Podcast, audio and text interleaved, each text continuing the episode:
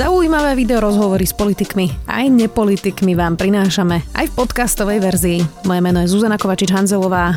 Vítajte pri relácii Rozhovory ZKH v audioverzii.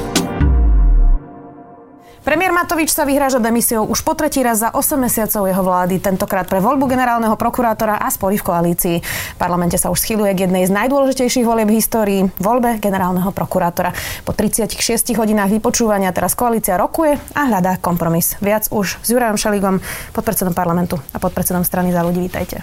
Dobrý deň, ďakujem za pozvanie. Tak teda najnovšie sa to presunulo na 1. decembra o 11. na návrh koalície. Potrebujete až týždeň na dohodu? Áno. To bola taká stručná odpoveď, čiže nie je vôbec to, ešte... Lebo je to pravda. Nie je jasné, tá, že kto bude generálny prokurátor. Nie, vôbec. tá voľba je náročná tým, že volíme vlastne človeka, ktorý je mimoriadne silný v krajine. A ja to zvyknem hovoriť tak, že generálny prokurátor môže napríklad kedykoľvek Kočnera pustiť z väzby. Stačí jeden podpis, otvoria sa brány v Leopoldove a ide von. A t- akéhokoľvek iného človeka, ktorý je vo väzbe.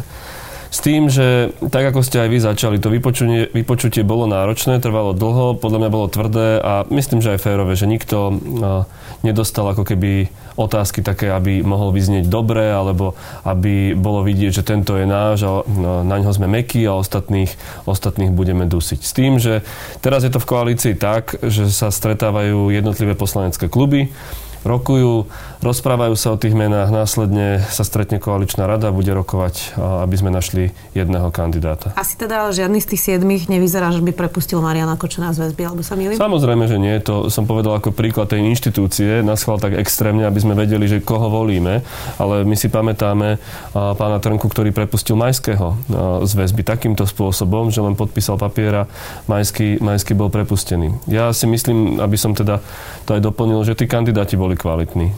Pozrieme sa na tú bilanciu. Olano pôvodne bolo teda za Juraja Klimenta, SAS je proti Jurajovi Klimentovi, sme rodina, malo favorita Maroša Žilinku, Žilinku, niektorí v koalícii sú proti.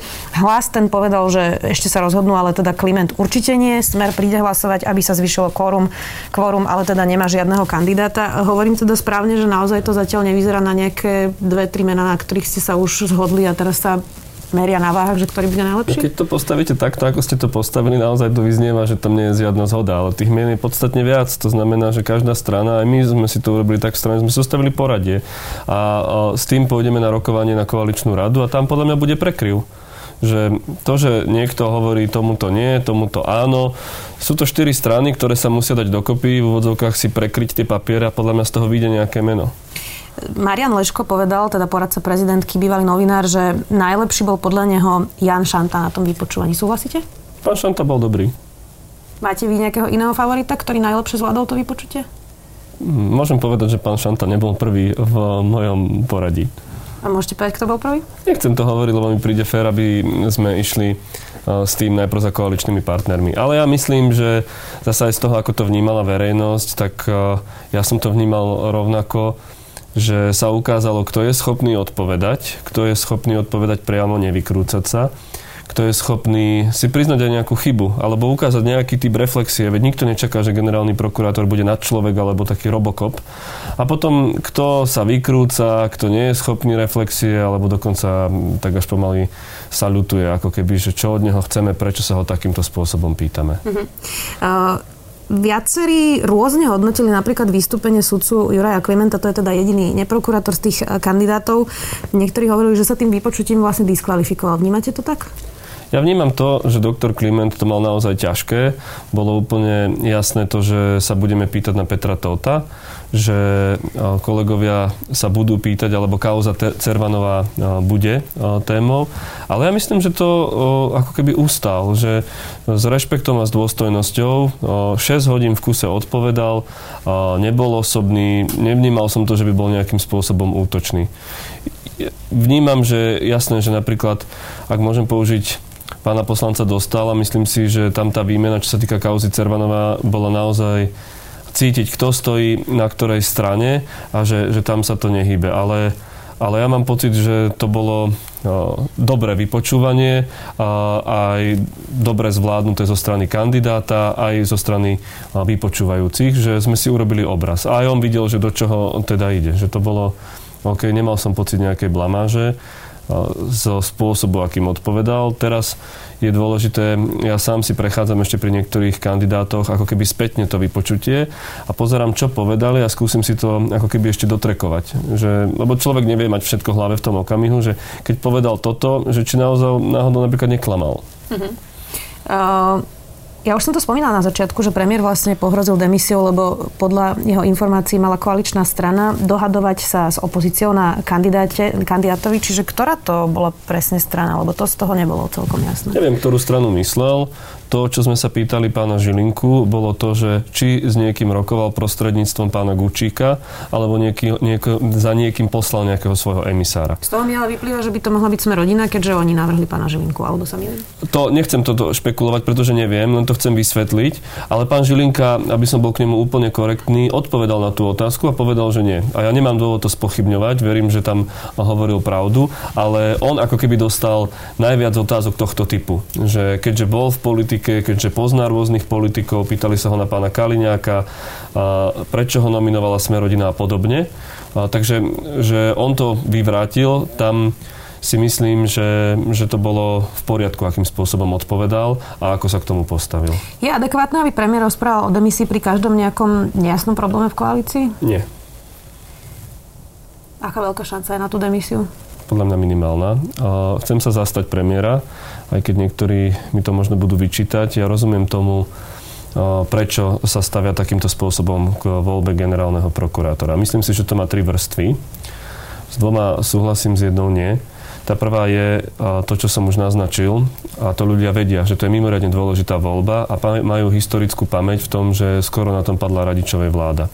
Sama ste sa pýtala na podozrenia, či niekto nerokoval s opozíciou, alebo niekto nerokoval s niekým, kto je za opozíciou, ako keby, alebo aj mimo toho nejaké mafiánske kruhy. To je mimoriadne vážne podozrenie a, a treba dať na to veľký pozor. Takže v takom rozmere, ak by sa to ukázalo ako pravda, tak v takom prípade si myslím, že tá koalícia nemá morálne právo ďalej vládnuť. V tomto rozmere rozumiem premiéra. Ale vy máte tak, také informácie? Hovorím, že nemám také informácie. Ja som sa pýtal kandidátov, ak som mal nejaké podozrenie alebo otáznik v hlave. Pre mňa ich všetci vyvrátili a tým pádom to považujem za uzavreté. Priznám sa napríklad ale, že včera večer mi prišla informácia o jednom kandidátovi, že mal rokovať s nejakými opozičnými poslancami. Prišlo mi to ex post, overím si to, skúsim si to overiť a podľa toho budem informovať aj náš klub. Ale aby som sa teda vrátil k tomu premiérovi, že to je prvá rovina, že naozaj ide o vážnu vec a rozumiem, že by bol schopný spojiť svoju dôveru alebo svoje vládnutie s tým, že ak by malo byť niečo nekalé v súvislosti s voľbou generálneho prokurátora a to je podľa mňa v poriadku. Druhá vec, alebo tá druhá vrstva je, že to mohlo pre niekoho nadobúdať dojem nejakého vydierania. Že premiér hovorí, že buď to bude môj kandidát, alebo nikto. Ale ja keď som sa rozprával s premiérom aj so svojimi kolegami v strane, aj Volano a potom aj v Saske, priznám sa, tak nikto z nás to nevnímal tak, že by sme sa cítili vydieraní. A ja už vonkoncom nie tým, že by som mal voliť nejakého premiérovho kandidáta. Toto si myslím, že mohlo trošku nešťastne vyznievať a ľudia mali pocit, že Igor Matovič tu ide silou mocou niečo pretláčať. Z toho, čo ja vnímam, to tak nie je. A tretia vrstva je tá, a toto si myslím, že nebolo v poriadku, ak to takto vyznievalo, lebo to zbytočne vytvára dojem, že tu niekto búcha do stola a silou mocou láme niekoho cez koleno. My sa cez koleno nenecháme zlomiť a ani to tak robiť nebudeme. A tretia tá rovina je tá, že aj z tých našich debat, ktoré sme mali medzi stranami, ja som nevnímal, že by premiér mal jedného svojho kandidáta. Áno, zaznelo to, že pán doktor Kliment to povedal, že, že bol no, oslovený respektíve, že dostal otázku, že či by mal záujem. Priamo ale... Igora Matoviča teda? Áno, ale uh, nemal som ja uh, takú informáciu aj z toho, čo som sa pýtal premiéra, že on by silou mocou presadzoval tohto jedného, tohto chcem a nikoho iného. Že v tomto má uh, celá koalícia hlavu otvorenú. Dobre, rozumiem všetkým týmto trom vrstvám, o ktorých hovoríte, ale nie, nie je to tak, že um, keď premiér za 8 mesiacov pomerne zatiaľ stabilnej koalície, kde sú nejaké hádky, ktoré ale vyzerá, že nakoniec sa vždy vyriešili, používa neustále takéto tvrdé slova, že Eh, ich nikto už nebude ďalej brať vážne, keď za 8 mesiacov trikrát už hrozil demisiou? Neviem, čo vám na to povedať, nechcem sa ani vykrúcať. Sú momenty, keď eh, aj pre premiéra nie je jednoduché byť premiérom tiež nie nad človek. Na druhej strane je úplne legitimné, že je na neho taký tlak práve preto, že, že je premiérom, práve preto sa od neho očakáva ako keby iný typ výkonu. No, súhlasím s tým, že treba byť veľmi opatrný s nadužívaním e, slova demisia, odchádzam, e, nedá sa takto a podobne, lebo to vyvoláva v ľuďoch e, nedôveru. Paradoxne, ja som to dneska v parlamente hovoril vašim kolegom novinárom, ja nemám vo vnútri koalícii momentálne pocit nejakej drámy aj na základe týchto vyjadrení a rozumiem, že to tak verejnosť môže vnímať, lebo ona tam s nami nesedí. Dokonca mám pocit, že tam je pokoj a, a diskusia že sa to vie žiť. Treba byť opatrný naozaj s takýmito vyjadreniami. Na druhej strane, tak ja premiérovi do hlavy nevidím a on je zodpovedný za svoje výroky. My mu môžeme maximálne, či už na koaličnej rade, alebo nejakým spôsobom sa s ním rozprávať, ale je to jeho zodpovednosť, tak ako úspechy sú jeho za dobré kroky a vyjadrenia, tak aj potom, keď urobí niečo zlé, tak je to na ňom. Zacitujem Daga Daniša, ktorý píše pre Postoj. Na hearingoch bolo zvláštne nielen vyzdvihovanie Honza, ale aj potapanie Klimenta v režii poslancov dostala, respektíve Šeligu.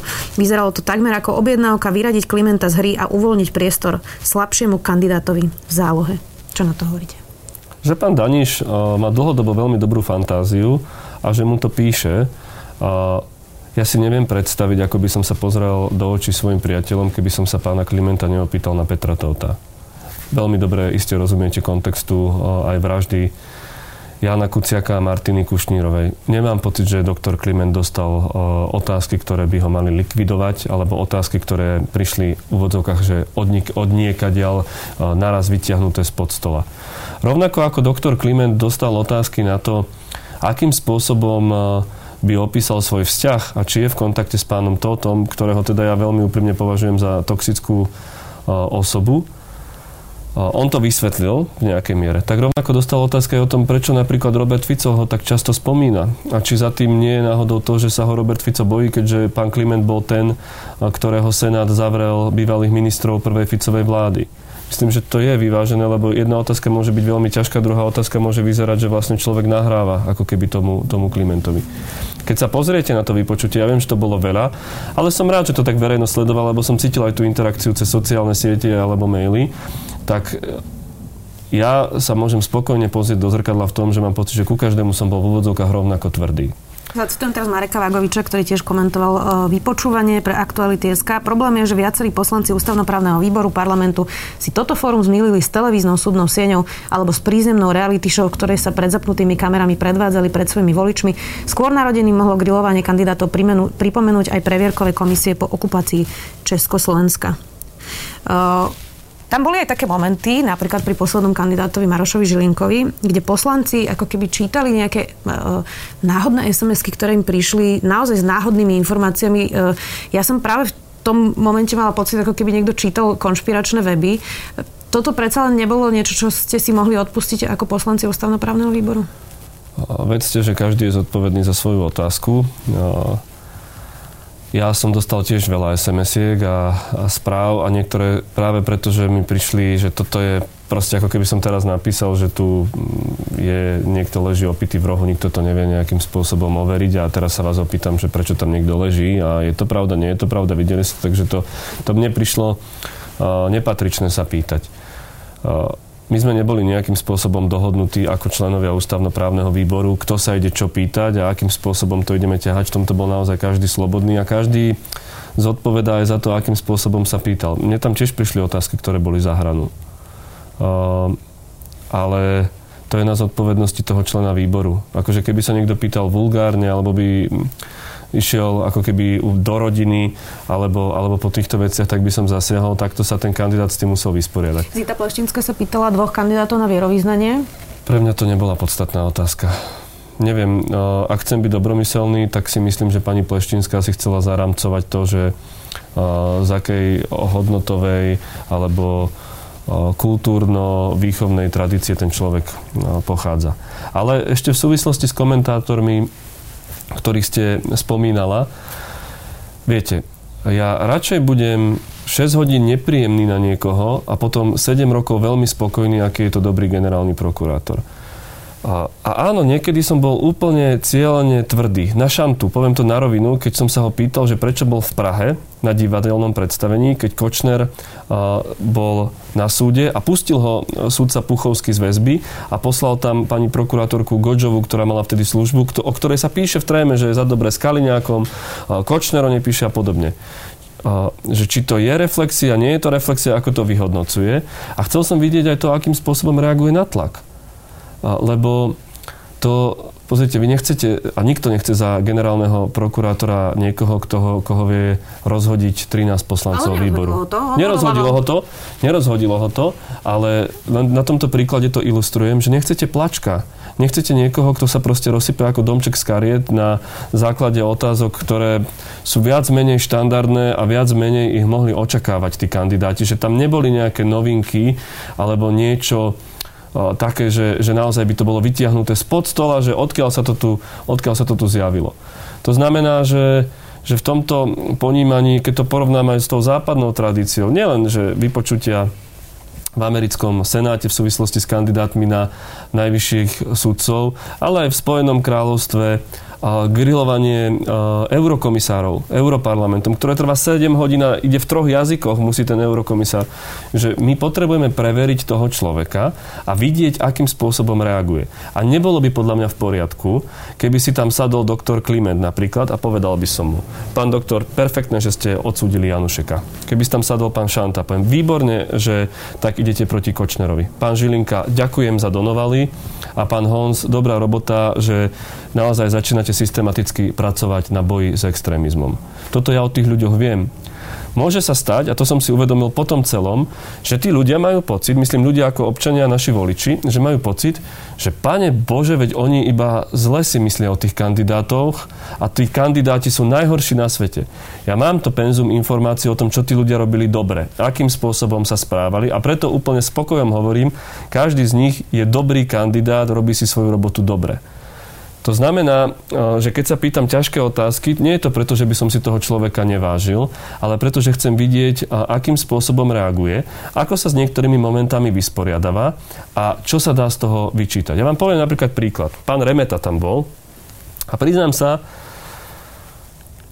Prvé tri hodiny som mal z neho taký pocit, že on vlastne sa len tak vykrúca. Že on hovorí, nechajte to na nás, prokurátoroch, my prokurátori to zvládneme a keď to nezvládneme, tak potom nech e, parlament a ústavodárca zmení ústavu a zmente systém a už to bude úplne v poriadku, teraz to zvládneme.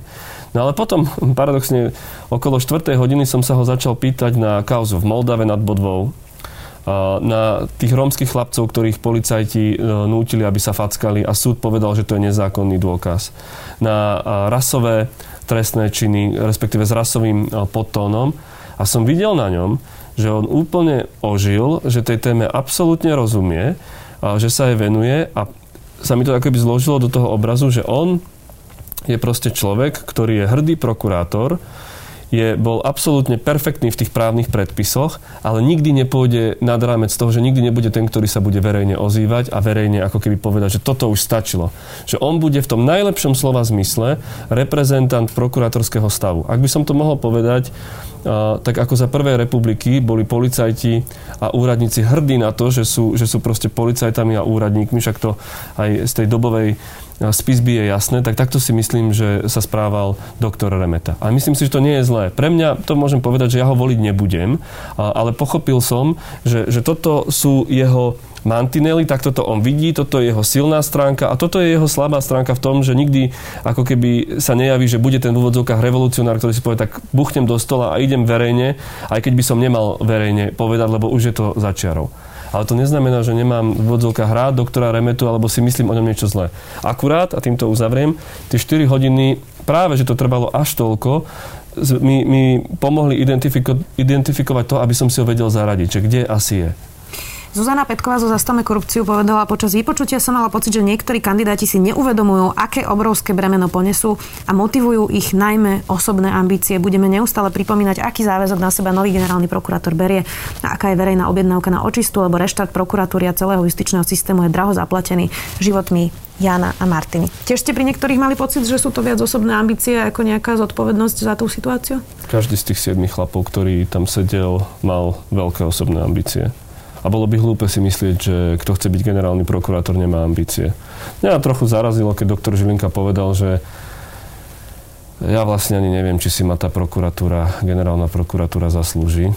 Pochopil som, aby som to uviedol na pravú mieru, že to bolo v kontexte toho, že sa ho práve pán Vetrak pýtal nejaké otázky, také tie klebetoidné, o, o tom, že akým spôsobom on mal chodiť po generálnej prokuratúre. Každý z nich má ambície, je to úplne v poriadku. Čo bolo vyrušujúce viac pre mňa ako toto, že niektorí, ako keby, keď sa opýtate niekoho, že čo je vaša najsilnejšia stránka, najslabšia stránka, keď vám niekto povie, že moja najslabšia stránka je to, že nemôžem v noci dobre spávať, tak ste takí, že aha, to je ako zle naučená odpoveď na otázku 18-ročného mladíka, ktorý ide na pohovor. Pán Šerga, tak poďme teda vylúčovacou metodou. Spomenuli ste pána Remetu, ktorého, počkajte, spomenuli ste pána Remetu, ktorého nebudete voliť. Dobre. Teraz to bol pán Šanta, ktorá ste hovorili, že nespáva, čiže tam vám to asi tiež prekážalo. Už ste spomenuli pána... to vyrušilo. Dobre, vyrušilo pána Žilinku, vás to vyrušilo, čiže títo traja sú pre vás pasa? O, pána Remetu nebudem voliť, a ostatných mám... To som si uzavrel, lebo som pochopil, že, že pán Remeta a z môjho ponímania, že by som očakával od generálneho prokurátora, že, že bude ako keby schopný aj tak ako keby, že jasnejšie komunikovať s verejnosťou. A u ostatných mám normálne hlavu otvorenú v tomto.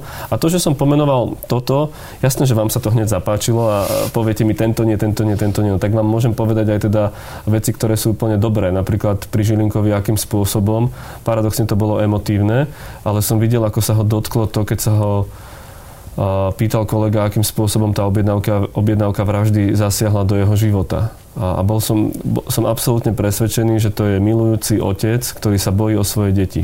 A to bolo cítiť z toho, a to je úplne že dobrá ľudská vlastnosť.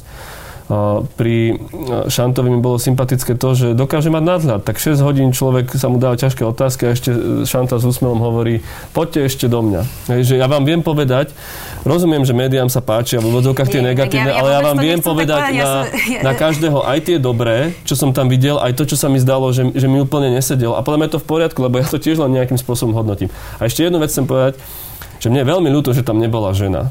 A myslím si, medzi tými kandidátkami, respektíve, že tam nebola kandidátka, ja som to hovoril dlhodobo, že by som bol rád, keby generálna prokurátorka bola žena. Ukazuje to príklad, skvelý príklad pani Bradáčovej z Českej republiky, ktorá síce nie je generálnou prokurátorkou, ale je veľmi vysoko v tej inštitúcii.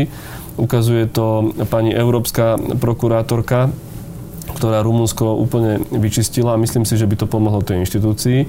Akurát, že dámy, ktoré som oslovil, si povedali, že, že to nechcú. To mi je trošku ľúto a myslím si, že aj to vypočutie by opäť nabralo inú dynamiku, lebo aj poslanci by sa správali, aspoň verím tomu, že by sa správali trošku iným spôsobom a zároveň napriek tvrdým otázkam by sme videli uh, opäť iný pohľad, inú dynamiku a celé by to, celé by to bolo podľa mňa viac v poriadku. Ja teda len, aby som dodala, že my nehľadáme negatíva, samozrejme um, je tam sedem kvalitných kandidátov. Ja len som chcela z vás dostať, že koho teda budete ja, voliť aj koho nie. Len, len aby sme to... by ma, aj preto som to tak dlhšie vysvetľoval, mrzelo by ma, keby to vyznievalo tak, že tí poslanci tam išli nastavení tak, že toto sú obvinení, obžalovaní a treba ich odsúdiť. Nie, bolo to tvrdé, bolo to tvrdé preto, aby, aby bolo úplne jasné, kto tam je. A ešte poslednú vec, ktorú poviem, vy ste sa to správne opýtali e, v súvislosti s pani Petkovou, to, že ako to budete aj vy médiá kontrolovať. Aj preto to tak dlho trvalo, myslím tie vypočutia, lebo je jasné, že jeden z nich sa môže stať generálnym prokurátorom. Ale ďalší môže byť prvý námestník, druhý námestník, špeciálny prokurátor, šéf odboru alebo čokoľvek iné. A už je to na zázname, už ich vieme konfrontovať, už vieme, že ten vylúčil, že by rokoval kedykoľvek s opozíciou. Zrazu o mesiac vyjde fotka, ako niekde je na kávičke s nejakým politikom, no, myslím mesiac stará fotka ešte pred vypočutím, alebo nejaká nahrávka, alebo niečo, nejaký dôkaz, tak si to budeme vedieť porovnať a ten človek bude s tým konfrontovaný a bude sa to s ním ťahať, ak sa preukáže, že klamal. A to si myslím, že je dobre. A rovnako, toto je ten najextrémnejší príklad, rovnako je to šanca robiť odpočet. Vo vízii ste napísali toto, toto a toto, toto chcem robiť Na vypočutí, na vypočutí ste povedali, že to chcem takto a takto, prešli dva roky, prečo ste to neurobili? To je ten tlak verejnosti, e, ktorý je možný len na základe toho, že sa veci dejú verejne. A podľa mňa je aj preto správne, že sa bude voliť verejne. Fico dneska vykrikoval, že to je politická voľba. Povedal, a... že sa bojíte demokracie a preto ste dali verejnú voľbu, aby som ho Práve, ocitovala. že vítame demokraciu, lebo demokracia je založená na kontrole. Politici majú byť kontrolovaní, štátne inštitúcie majú byť kontrolovaní.